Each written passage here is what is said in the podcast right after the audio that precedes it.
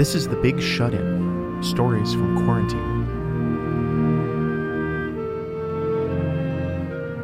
So it's Sunday, March 22nd.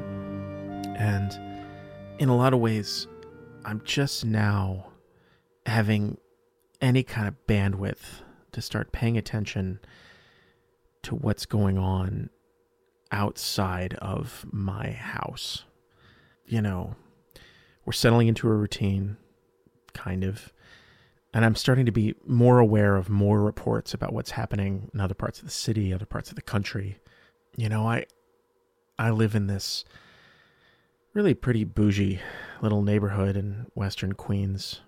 There's a lot of single family, two family houses with little yards, a lot of them around these sort of shared courtyards. There's a lot of trees, and there's a lot of kind of upper middle class white people with um, what I think of as you know pink collar jobs, kind of creative fields, and, you know graphic designers and writers, uh, college professors, business consultants, you know, a podcast producer, and um, everyone around me, all the people I would normally be interacting with on a day to day basis, are absolutely on lockdown right now. When I've had to leave the house, it's a ghost town. You see a person on the sidewalk, where you know on a nor- on a nice day you'd normally see dozens. But there's reports coming out now that other parts, even of the city, are, are not quite so locked down even though every everyone must be aware at this point that this is absolutely the recommendation that this is what we need to be doing. I, I saw news stories going around Facebook and stuff about people sitting out in parks, you know, the sun was out, they wanted to get some fresh air and crowding into these city parks and people standing in line for carry out in ways that, you know, they're they're packed into a queue. And in a lot of ways it makes sense, you know. I live in a row house, but it's a house nonetheless. And so nobody but my wife and kids and I are going to be coming in and out of that front door. But, you know, if you live in an apartment building with a hundred units in it, and each apartment has at least two people living in it, even if everybody in the building only leaves the house once a day for five minutes, that's 600 people going in and out of that door. And so it's not so easy to maintain a social distance in a place like New York City. And there are a lot of reasons here and elsewhere why someone might reject that recommendation. I might just say, you know what? I have to live my life. It might be selfishness, it might be necessity, it might just be pure stir crazy desperation. Anyway, that's a lot of what I ended up talking to my friend Naomi about. She is a college professor uh, in Milwaukee, Wisconsin, with a husband who's a stay at home dad and two kids who are older than mine. Things are settling in um, now that it's been about a week for us. How are things there now? Are people kind of down with the program? Are people hunkering in and quarantining themselves, or are they saying it's nonsense and hitting the streets? Um, I don't, I don't know. I mean, all my understanding of what's going on out there is very anecdotal because I myself have been pretty secluded for the past week, and so I see stuff online. I hear kind of the the talk um, coming through my Facebook feed or my Instagram. There's a lot of anger on the part of people who are clearly in economically precarious positions, and they have every right to be angry uh, when they don't have real economic relief in sight and they're being asked to stay home and they live month to month on an hourly wage. Um, so I think that, you know, there are the people, there are the people that are just dismissing the, the socially responsible advice and then there are people that have a sort of simmering anger about the quarantine that I think they, they have a really important point to make, which is they can't stay home if they can't eat. I'm hearing that kind of response from people like small business owners or or wage workers in the service sector um, who feel like their livelihood is is under threat, and it's, and and it's becoming increasingly urgent. You know, the first of the month is coming up pretty quickly, and at some point, people are just going to run out of money to buy food. You know, um, and then I don't know where we're at. So, so I feel like I feel like there's a lot of conflating um, the people who are just out on spring break and and um, dismissing kind of good medical advice and and then another group of people who are resentful of the quarantine and questioning its necessity in part because they have their own necessity that runs counter to it. I've, I mean, I've been amazed. Um, economics has never been my strong suit to begin with, but I, I have been sort of amazed at, at how quickly things are being mm-hmm. forced to close, and how quickly people are being laid off, um, even from sort of big institutions that I would have thought could could kind of hang on for you know I thought you know we a month two months in people would be losing their jobs but I, I didn't realize it would be days in you know day three you know a big yeah. you know cultural institution or a big company is laying people off you know that I, don't know I mean it seems like everything everything in the entire economy is month to month to some degree or another. Yeah, yeah I mean, some of it, some of it driven by greed and some by necessity. But yeah, you know, um, I, I think that's that's capitalism, right? I mean, capitalism is dynamic, so very rapid adjustments are possible, but rapid adjustments that don't necessarily serve the common good or democracy or or what we would consider the public, you know. um, for me, the, right now, my anxiety about the global economic fallout of what's taking place actually surpasses my anxiety about the virus itself.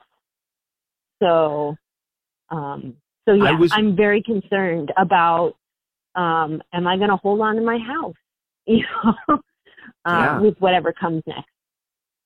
I mean, I, I was with you oh, oh, a week ago and I, and I, completely where I was saying I'm not worried about health, I'm worried about money.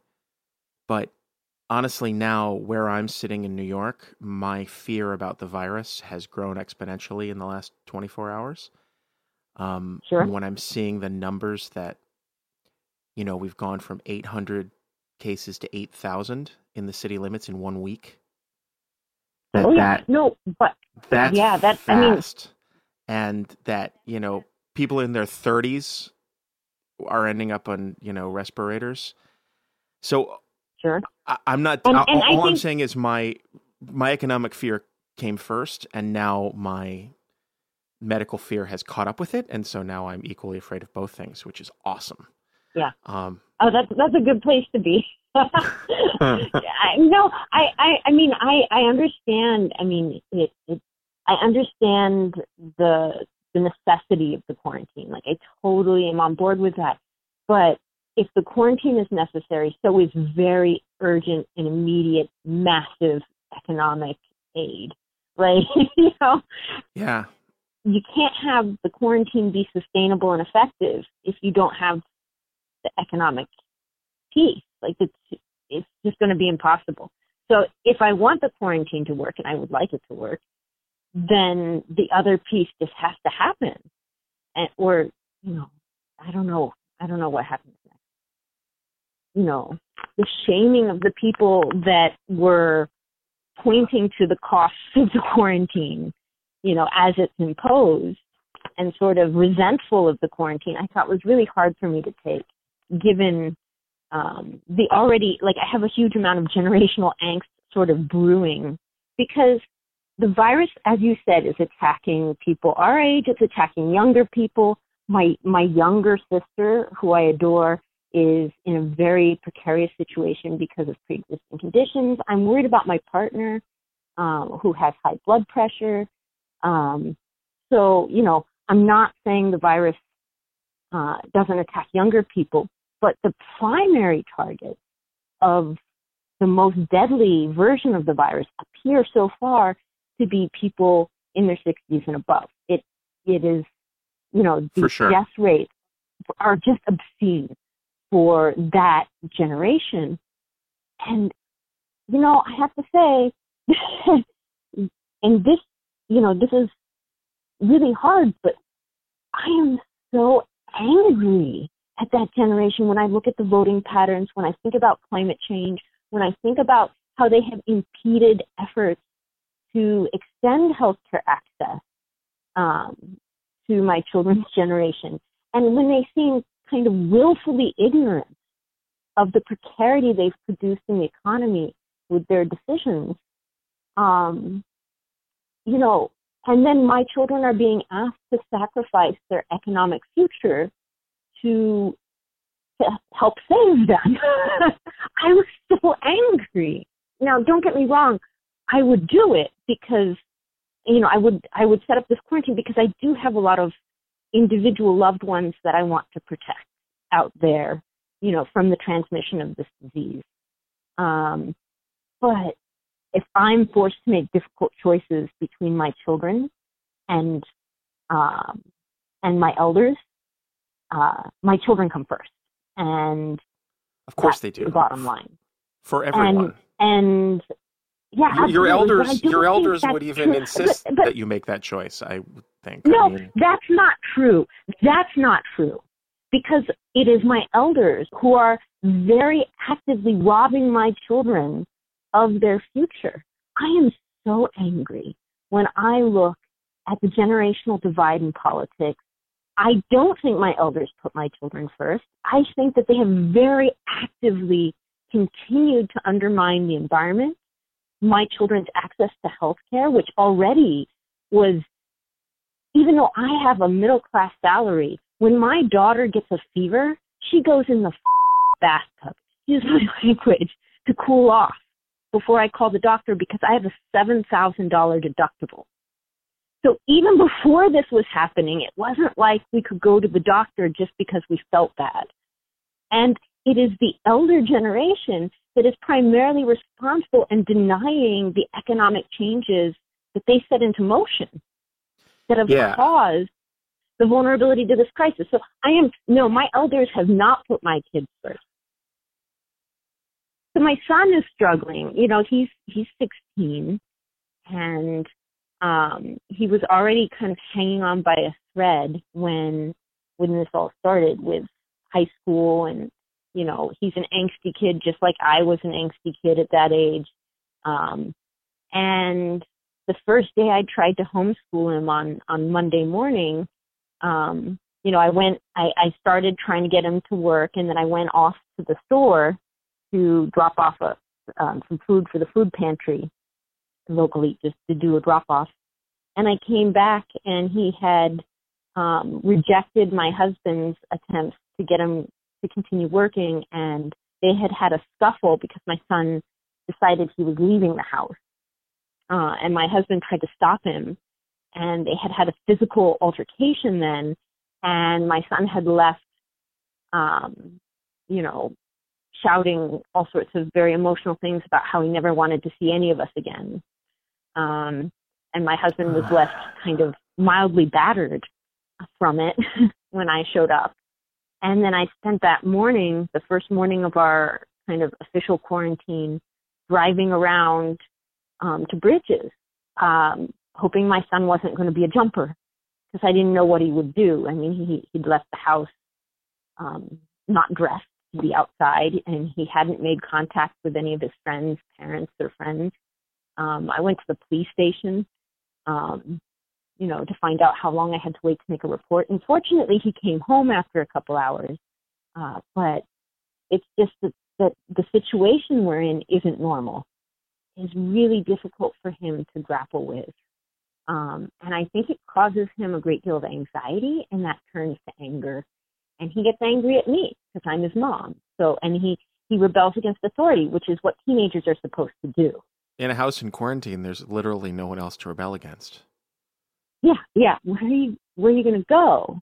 He's having a really hard time uh, with the social isolation. Like he really, my son has a very tight, small group of friends, and they cling to one another uh, like a life raft.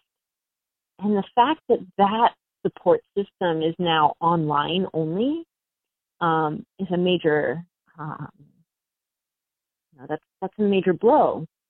And so anytime I try to take away the devices that allow him this sort of constant communication with his friends so that he can then concentrate on schoolwork, that for us becomes the explosive, the potentially explosive moment where emotions run really high.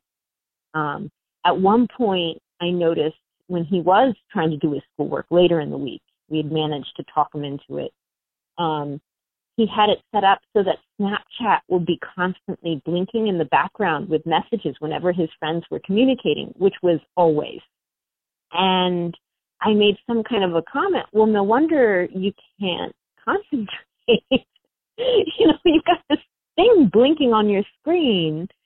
And he became really upset with me and said, Don't make fun of my friends. And, you know, um, and I was like laughing about it because it was just so obvious to me that this had to be shut off if he was going to accomplish anything um, intellectual effectively.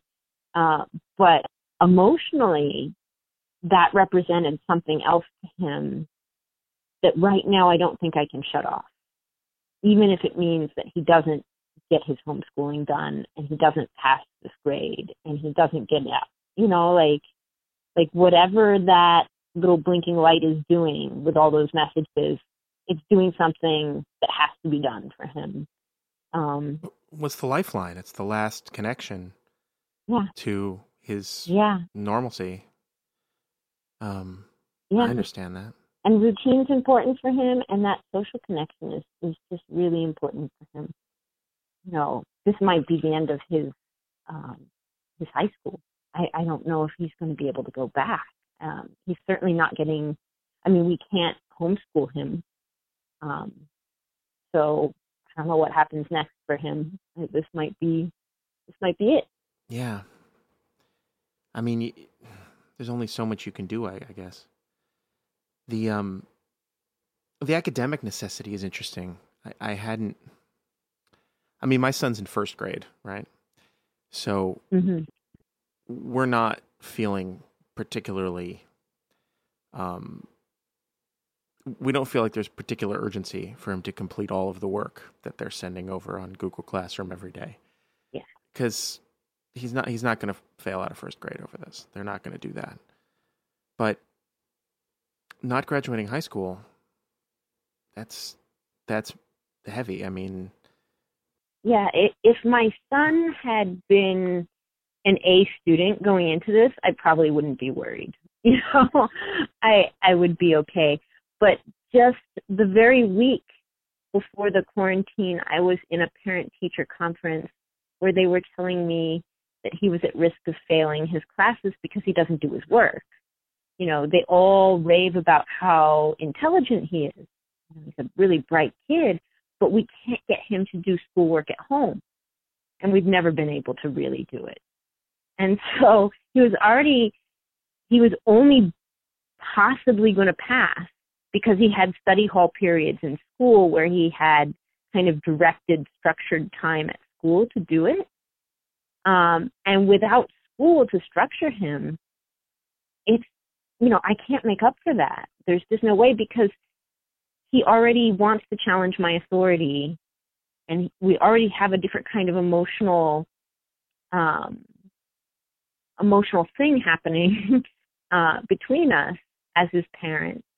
And he was so close to failing his classes uh, and already failing some of them that it's not like the the I don't imagine the teachers are going to give him the benefit of the doubt you know? Um I, I just don't I don't know, like maybe we'll get really lucky and all the teachers will hand out passing grades because they'll just recognize how exceptional this particular moment in history is. That's my hope. Um, but if they don't, I, do, I don't see how how he would pass his class. So that thin thread that he was hanging on to to kind of keep his life in order has been cut by this. I was just so angry. That was just the dominant emotion. Maybe that's just me. That's how I react. I get angry, not sad. But I was so angry that um, that all of this was happening in that larger kind of context, that larger political context where I felt like um, here we're trying to save the very people who have stood in the way of making a humane economy where we would have access to health care and we'd have the very kinds of institutions that would prevent a crisis like this. Um, and now my son's going to be in a more precarious situation if he can't finish high school. Um, so for me, it was very much like as a mom, I was having a very difficult time grappling with what I recognize are going to be the long-term costs of of of this as it unfolds.